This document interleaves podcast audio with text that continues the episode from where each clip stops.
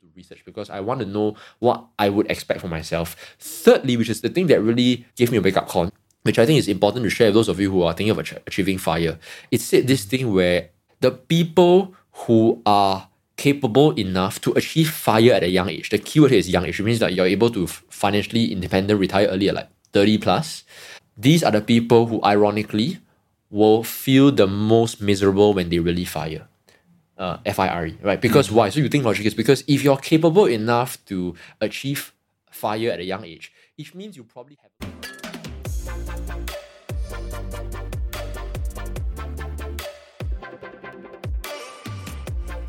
Hello and welcome back to Chill with TFC. My name is Andrew, and on the last episode, we had a chat with Max Koh, a speaker and trainer by profession, a retail investor who manages his own money, and you can tell from the conversation that he really loves Cai Fan, which is economy rice in Singapore. He also became a millionaire at age 29.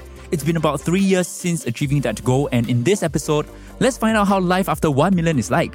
What do people not know or misunderstand about this journey towards financial freedom? What's his advice to people who want to achieve financial independence like he did? And how is he managing his investment portfolio right now? Stay tuned to find out. Hiring for your small business? If you're not looking for professionals on LinkedIn, you're looking in the wrong place. That's like looking for your car keys in a fish tank. LinkedIn helps you hire professionals you can't find anywhere else, even those who aren't actively searching for a new job but might be open to the perfect role. In a given month, over 70% of LinkedIn users don't even visit other leading job sites. So start looking in the right place. With LinkedIn, you can hire professionals like a professional. Post your free job on linkedin.com slash achieve today.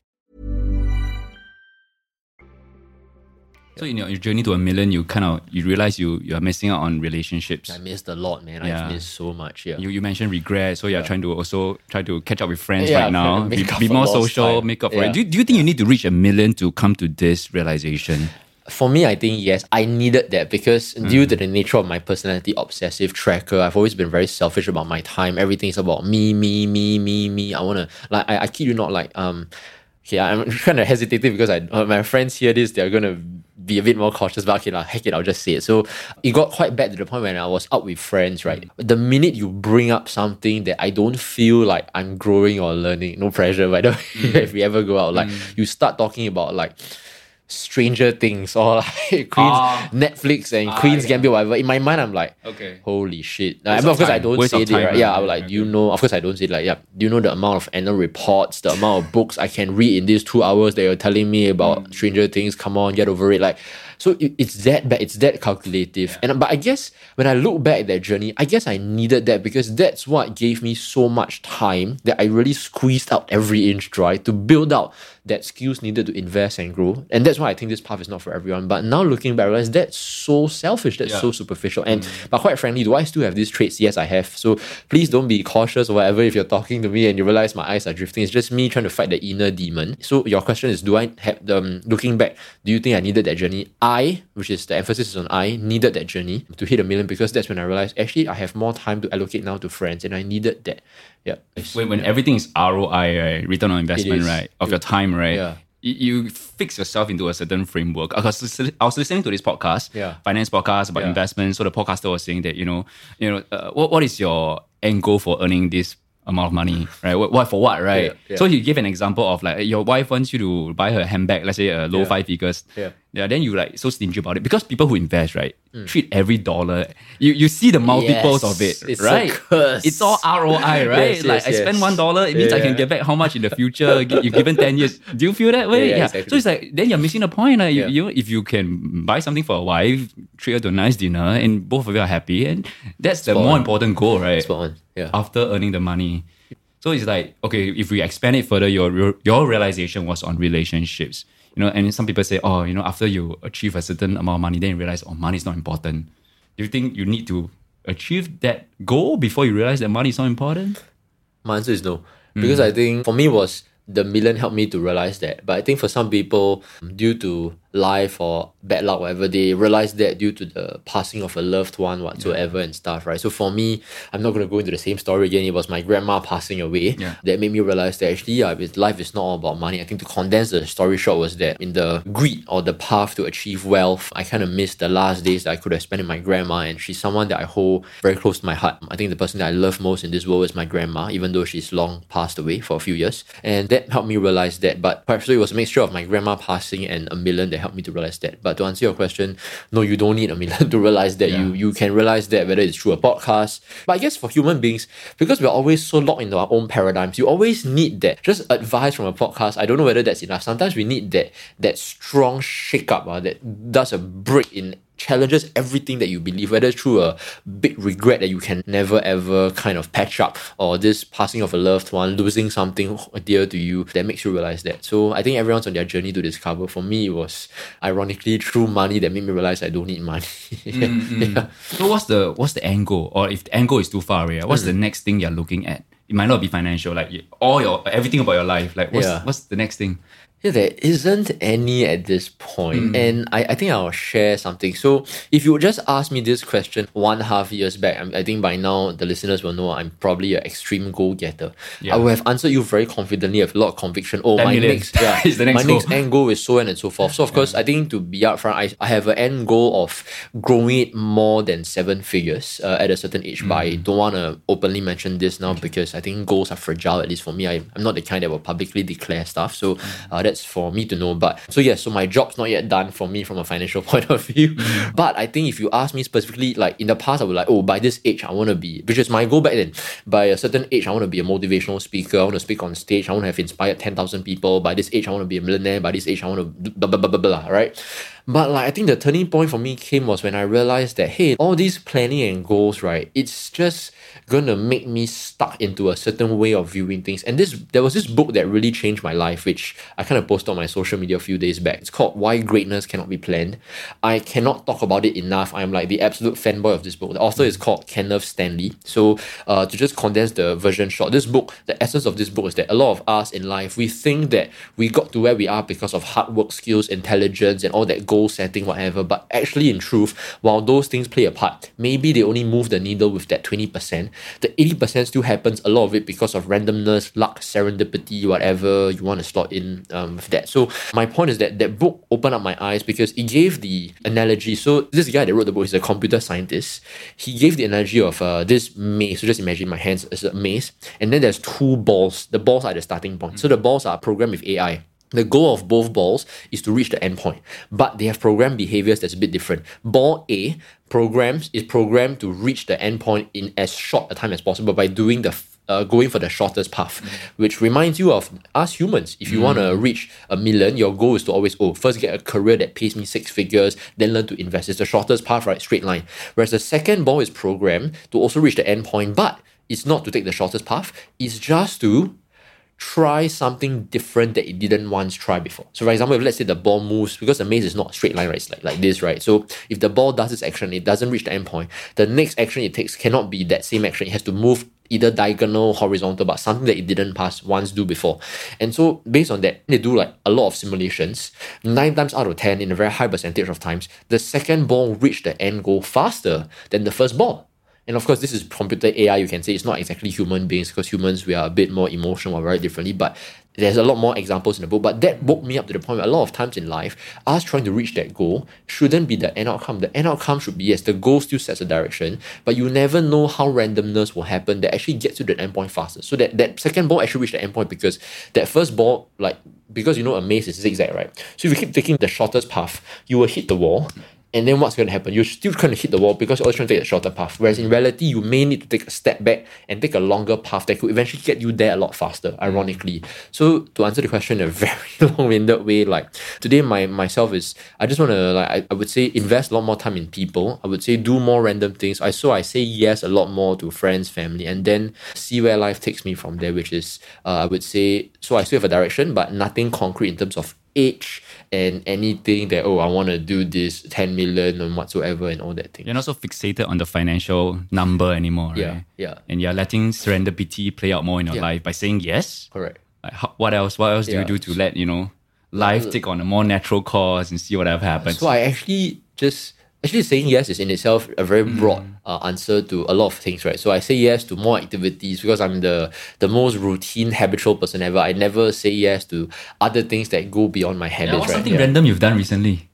Oh, so like I think the most recent random crazy example is I went around Singapore. So I, I have a very sweet tooth, it's a bit of weakness myself. So I kind of one day just ate like um, it's gonna be very embarrassing. I don't know, A, a cream cheese bun, you know the raisin cranberry cream cheese bun. Oh, you wrote like- a, Yeah, analysis. Yeah, yeah, yeah. But this From- guy very from- analytical. yeah. Kim Chi Sun also must analyze one.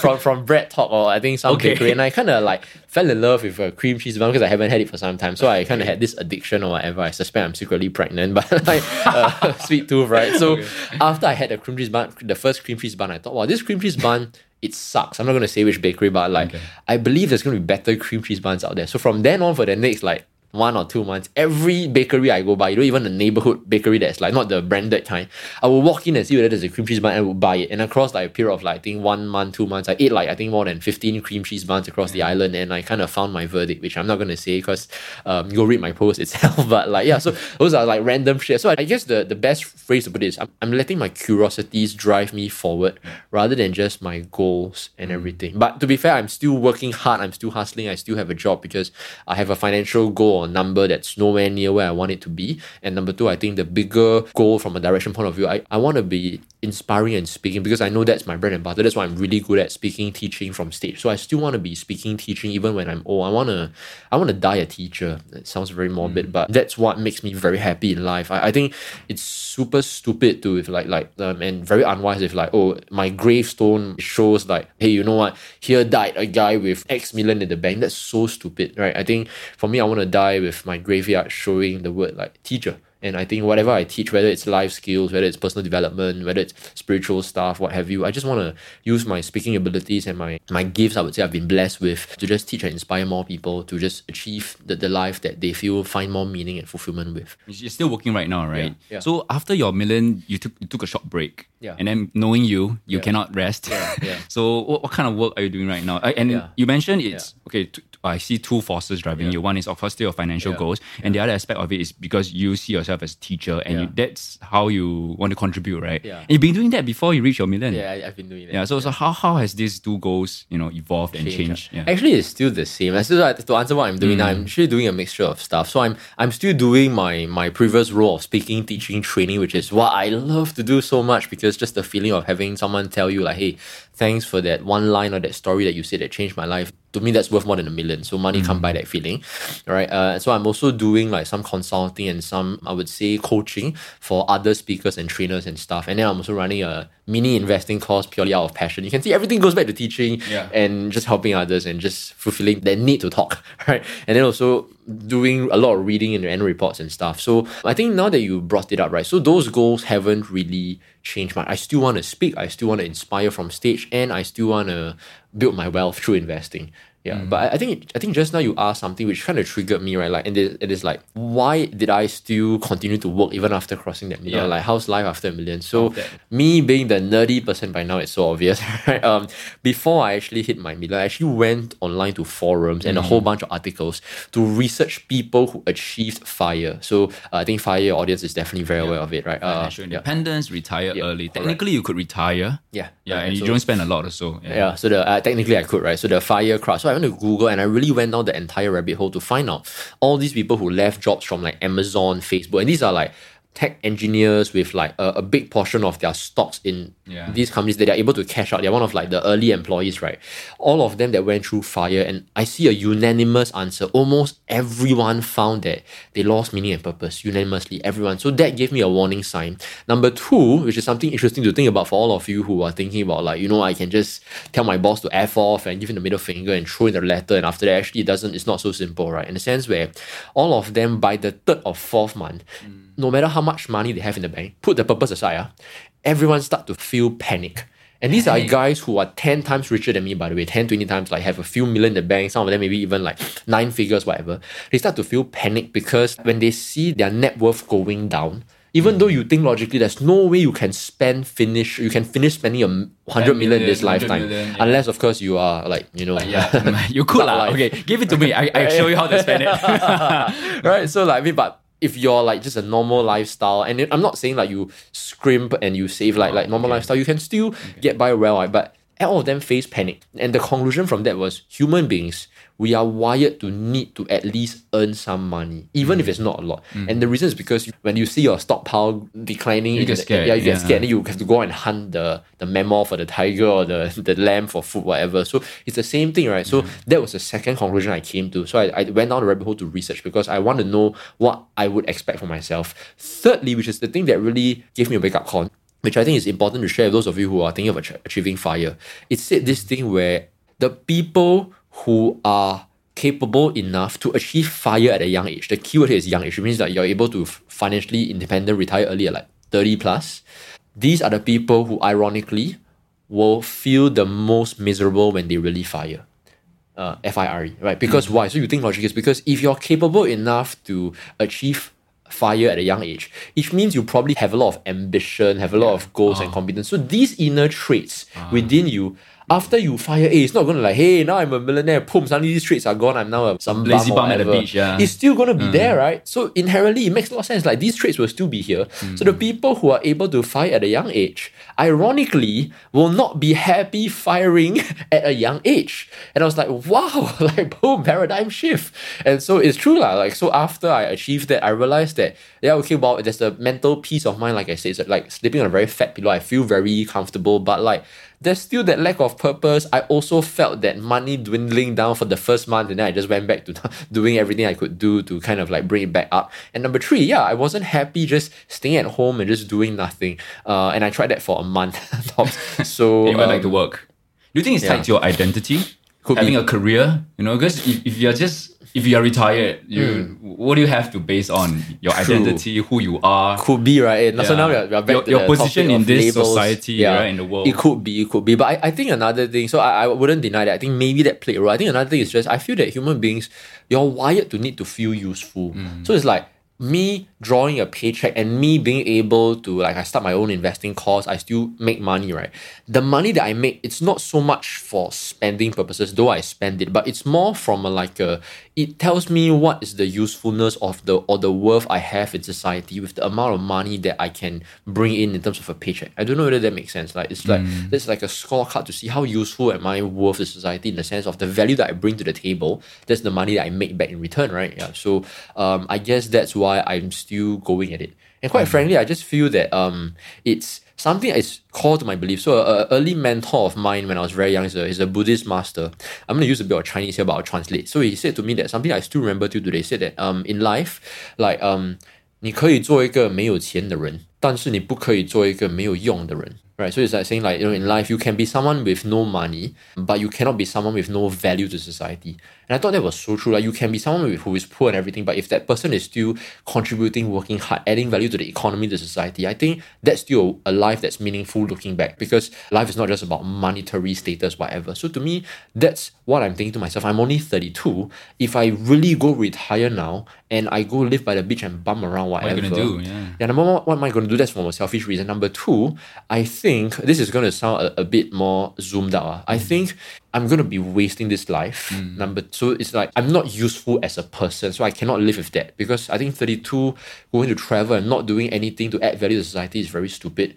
And number three, and this is it's going to sound a bit on a moral high horse, but I genuinely believe this. I think I'm able to get to where I am today because of how the society I've been brought up in, which in my case it's Singapore, has offered the opportunities and platforms needed for me to develop this society. Because I think you know, like this society is developed such that not everyone can excel at this game, but I was able to play the cards in this favor that I'm excelling at this society. So to me, I feel a certain sense of responsibility to still be working to kind of contribute to the economy, whether it's via income taxes, whatever. It's going to sound really stupid, but in a way to give back to the to the economy of the platform, so that it can continue to develop other people like me or like other people who may not have a chance at life, but the society offers them a playing field, a level playing field to rise up. So. Mm. I, like, I feel it a bit of a moral obligation to also continue working so that I can give back to society that brought me up. Because the people who were lucky enough like me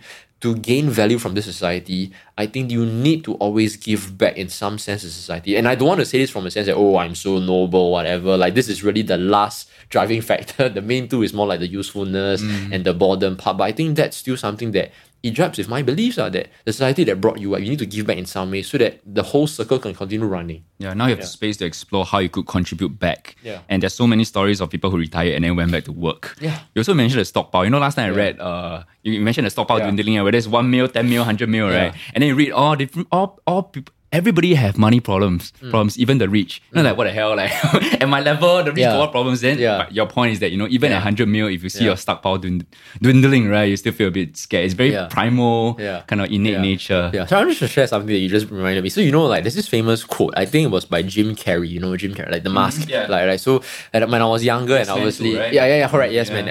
Ironically, The yeah, the movie, movie. yeah, Yeah. yeah. So, um, he made this quote that, that um years ago I read when I was still young and broke and poor, which I'm sure a lot of people have read. The quote was that I hope that everyone can one day be rich and famous, Mm. so that you realize that it doesn't solve your problems. I'm butchering the quote. I think it's a lot. He said it a lot smoother. Like so, so you realize that money and fame Mm. will not solve all your problems. And I was younger. I read that quote. I was like, my mind was like, hey, screw you, the man. hell? Like, what the hell? If I'm Easy rich, for you yeah, easy say. for you to Yeah. say. Like, if I'm rich, trust me, I will have all the problems solved, Solved. man.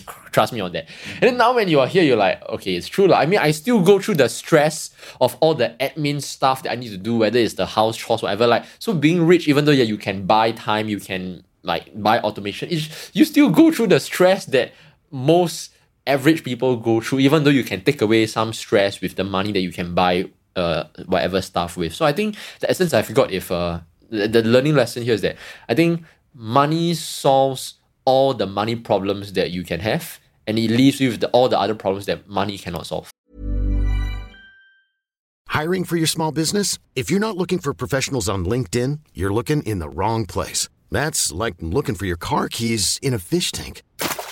LinkedIn helps you hire professionals you can't find anywhere else, even those who aren't actively searching for a new job but might be open to the perfect role. In a given month, over 70% of LinkedIn users don't even visit other leading job sites. So start looking in the right place. With LinkedIn, you can hire professionals like a professional. Post your free job on linkedin.com slash achieve today.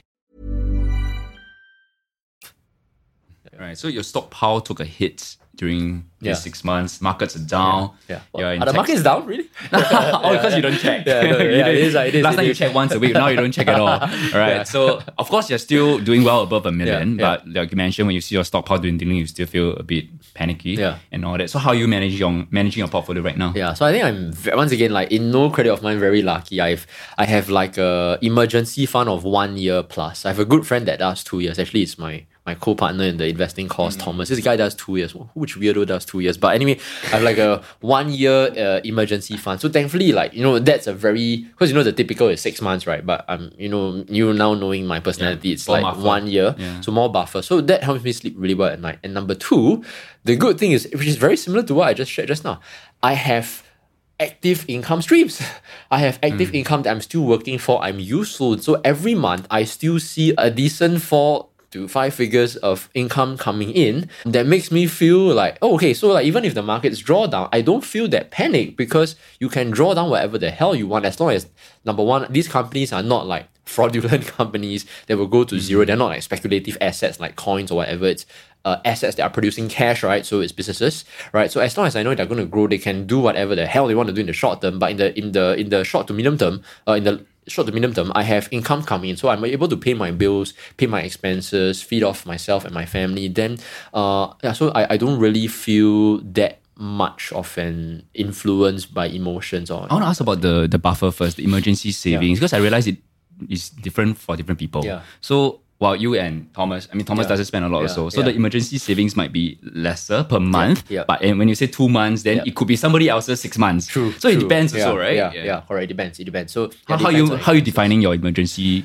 savings? Uh, 12 months worth of expenses on the worst case basis. Worst case basis. Yeah. Worth of worth of monthly expenses okay. on the worst case basis. So everything mm. all in my family's bills, my insurance, okay. my my what I pay my my, my family, my mom, my dad, uh, my, my income taxes, everything in yeah. and yeah. then times 12. Okay, yeah. okay. So continue yeah. to keep your expenses low yeah. and you still earn an active income. So you're not too worried when it's your portfolio dwindling, right? So so active income is very important. Some people like want to quit and retire, be a full-time investor. Yeah. But that's the risk, right? Because with no um, stable income coming in every month, that, that makes you feel scared. You might want to sell off, you know. exactly right. So oh wow, holy crap. You reminded me of a point I wanted to make. Sorry to keep interjecting. I just thought it was like uh quite useful to share, right? And that is like I think the concept of becoming a millionaire or like multi-millionaire, whatever number X dollars that is, is way overrated. Is way overblown out of proportion because a lot of people don't factor in. You're just a net worth millionaire, mm. right? But net worth cannot eat ah, 不能吃啊. You know, like, oh yeah, I see, hey, seven figures in the bank, hey, multi-millionaire, well, okay, yeah. So, but like, the only way to eat it, to eat that is to liquidate, right? Yeah. But now when the market is down and me being an investor, I know the intrinsic value, whatever, I'm not going to sell at these depressed valuations. So, it's painful to liquidate. yeah, ah. exactly. I'm, Yeah. and it's stupid to liquidate at this point in time, right? So my point I wanted to make is, I think to kind of give a caveat here, I think everyone who wants to achieve a financial goals, you need a very healthy mix of active income. You need wealth, which to me I define as net worth, right? Wealth, which is like the, the net worth amount, millionaire, whatever. And you need some sources of passive income as well. So I think it's very important to always have a portfolio that's strong across like um all the different so like for people that are in property whatever in the past I used to be like hey you know all these property investors damn lame lah you know property can't even like you can't uh, you can't do like a stocks you know you double everything and then like so illiquid no stocks I can liquid. But now when I look at it I realize one thing hey you know what?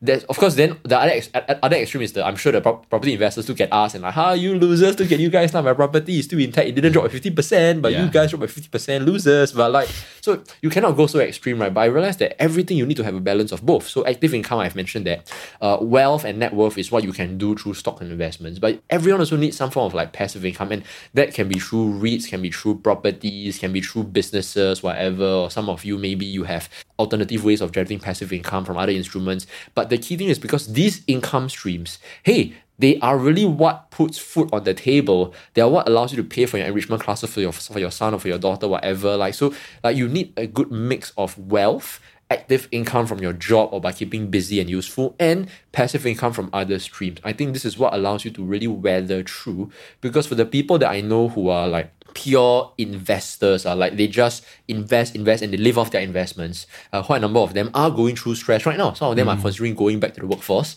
because true, uh, the, the net worth cannot eat, right? Cannot eat. And I think if I had that personality to be a full time investor and like you know, oh stop working and like screw this, right? I think I'll be in a very different situation. I might not even want to come for this podcast anymore because I can't speak with confidence, right? What are you doing with your portfolio right now? Yeah. Um, are you like waiting, dry powder, dollar Yeah. cost averaging? What are you doing? Oh, I'm, I'm still buying companies. So uh, I don't really do dollar cost average because for me, I'm I come from the very very investing investing school. So it's very Buffett like. I buy when the intrinsic value is higher than the stock price, or in other words, it's, it's a discount to the intrinsic value. So Do you yeah, think that, yeah. I mean, there's a discount now, Yeah. but has it hit your, you know, do you think it could go lower? Of course it could, right? So so to share like like so what I think most investors now you can relate to this, right? Every month you put in the money and then like the money just goes lower or just goes into negative. I buy the dip and it dips some more, yeah.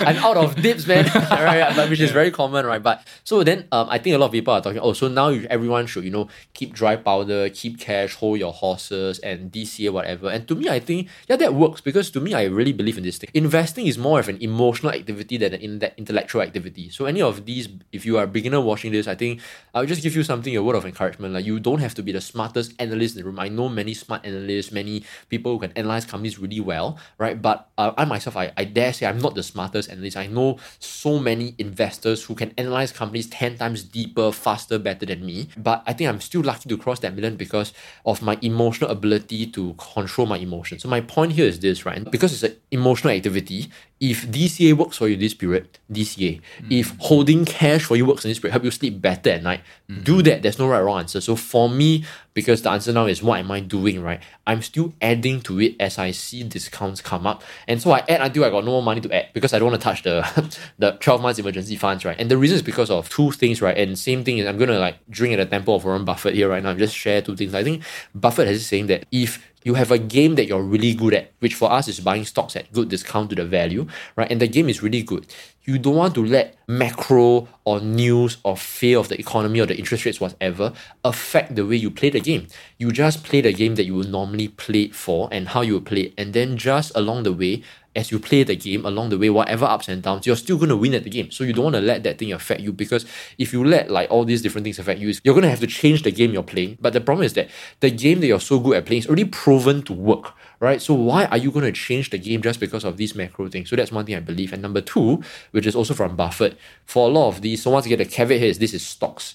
For good companies, which is stocks, you can only know the what you cannot know the when. So what means if it's a good company, I know that eventually they are going to grow, they are going to hit a certain intrinsic value and my price is going to be a lot higher, maybe five times, ten times, whatever, higher than what I paid for today. So you know the what, but you cannot know the when. And that's what Buffett says, right? So yeah, it's the same problem here.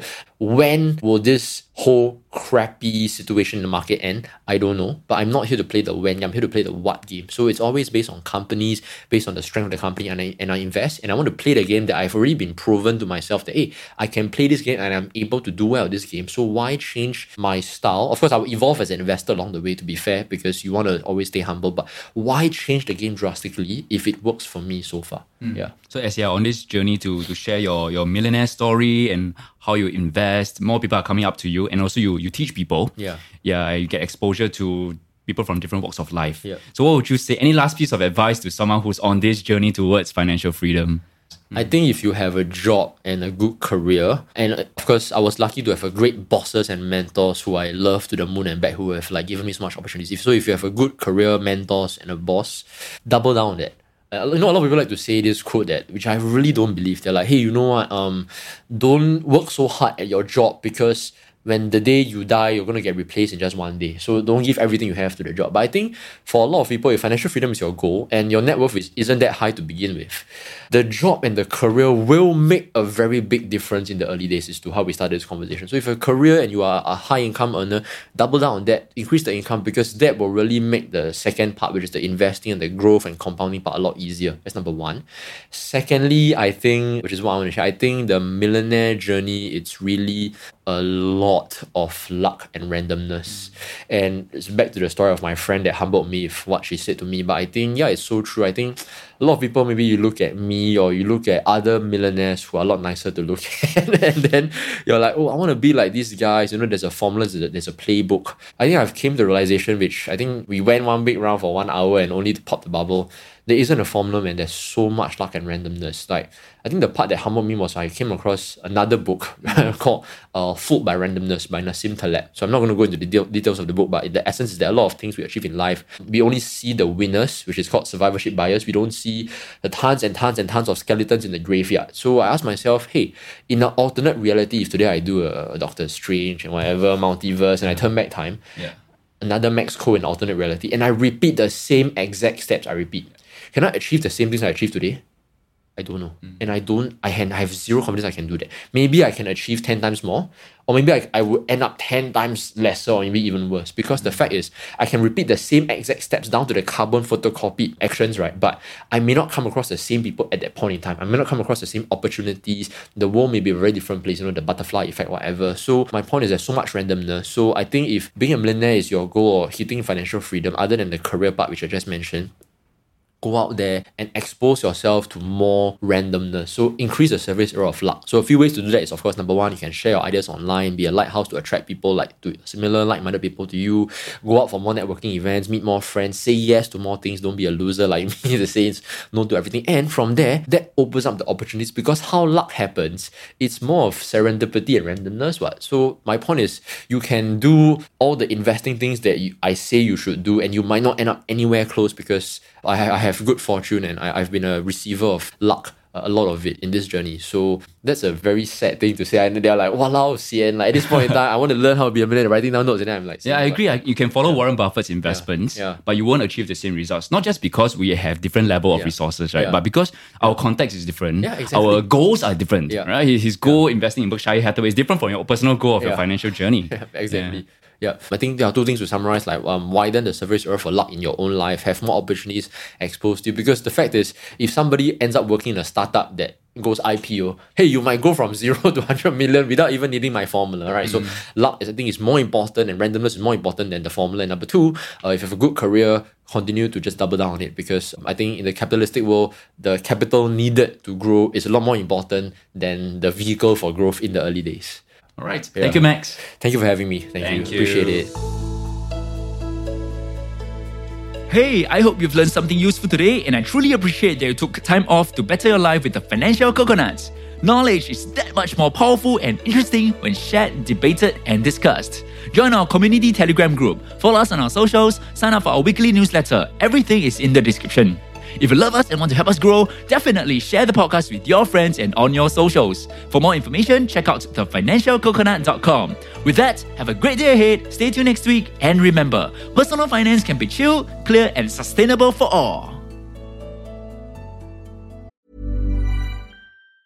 Want truly hydrated skin? Meet Osea's Body Care Breakthrough Hyaluronic Body Serum. It's clinically proven to increase hydration by 161%. It's lightweight, fast absorbing, and delivers 24 hours of hydration for silky smooth skin without any sticky afterfeel. Treat your skin to clean, vegan skincare from Osea. Get 10% off your first order with code SUMMER at OseaMalibu.com. That's O S E A Malibu.com code SUMMER. So, what has been your best and worst investment? It need not be financial. Okay, I, li- I like it that you put the the it need not be financial. Yeah, because, tell me Peloton. ah. oh, dude, I was gonna say that.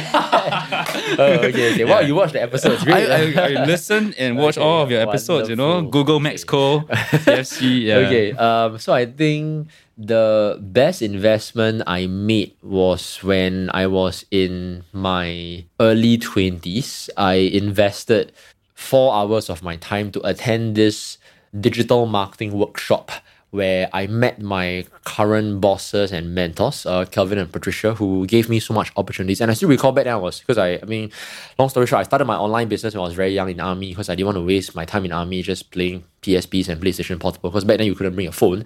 And I started my online business and I started attending a lot of courses and seminars. But back then I was only 20 years old, not even legal age 21 yet, right? So the day before I attended this seminar, I was so nervous because I was like, hey, everyone at the seminar is going to be like, you know, twice my age. You know, Adults, they are yeah. 30s, 40s, yeah, adults, which is the age I am now. But I'm like only 20s. I felt so scared to go for a seminar. But I was just talking to my mom and she just kind of encouraged me to just go down and check it out. So I went down and I met my current bosses who really gave me serendipity, that, that opportunity to speak on stage, allow me to have a job that pursued my passion. And I think I, I owe them so much. And yeah, so that's the best investment of the best four hours I ever made. That just opened up the whole new world to building capital, to speaking, and of course, investing came because of that capital base. So that's the best investment I ever made, hands down.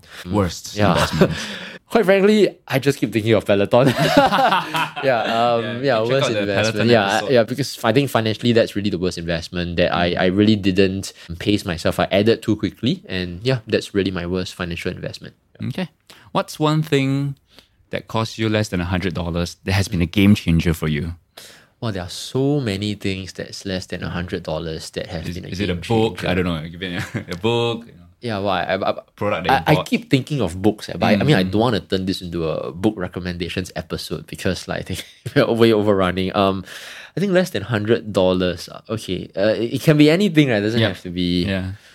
Yeah. For, for me, it's a foam roller. Where you stretch out Can, your can you share why? Uh, uh, uh, give me some ideas. Yeah, yeah, yeah. yeah. I mean, I, I forgot how much it costs at Decathlon, very cheap. Yeah, So, yeah, yeah. yeah. it relax, relaxes your muscles, you know. Uh, It's Yeah. old age, man. 很酸啊. it will stretch. you have you have you have young genes. You know, you're like okay, okay. You don't even no, look the, the body is, you know, okay. tell- reminding you. Older, uh, yeah. Okay. Okay. Um, I think for me, really the best investment is this book that um I read when I was a lot younger. Um, and all credit once again, none to me. It's this book called Master Your Mind, Design Your Destiny. It's by Adam Khoo and uh, his co-author named Stuart Tan. And so reading that book, I read it when I was like 15 years old. It's a book on goal setting. There's this school of psychology called NLP, which is neuro linguistic programming. But the essence of the book taught me one thing that a lot of things that you want to achieve in life, you can make progress towards it if you set or you have proper role models and mentors in your life. And that was the book that really made me want to become a millionaire and just start setting goals like Adam Khoo. And so, so that was really the best investment I ever made that started me on this whole self-help journey and path. We've had a few book recommendations in this episode. So, is there a mm. place that you would recommend that you think is underrated? Can be a book, a mm. podcast, website. You know, where are you learning from? The financial coconut. no, okay. Um, okay, okay. Uh, jo- but because We like can wrap up generally- here already. Yeah, yeah, yeah, because you want to end strong. End right? Already, end end strong, already. Yeah, yeah. Recency effect. Uh, Reggie, I hope you're listening to this. ah. yeah. Okay. Um. So anyway, please don't cut that out, editor. okay. So um, I think the podcast that has been very, very life changing for me. Um. Okay. As in, it doesn't have to be podcast, right? No, So- anything, anyway, that you're learning from that you think is underrated.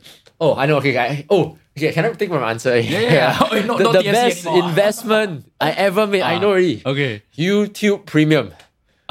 yes, I swear to God, wow, thanks for like going like making me talk to talk. Then I think yes, twelve bucks. I swear to God, it's the best more investment ads. so far. Okay, no more ads is one thing because for me, Listen to I the- still like to see ads to know how the marketing world is moving forward, Ah, right? But it's more like I can listen to hour long, two hours long videos like TFC, and for me, it's business, investing, self help, whatever, speaking, sales, marketing.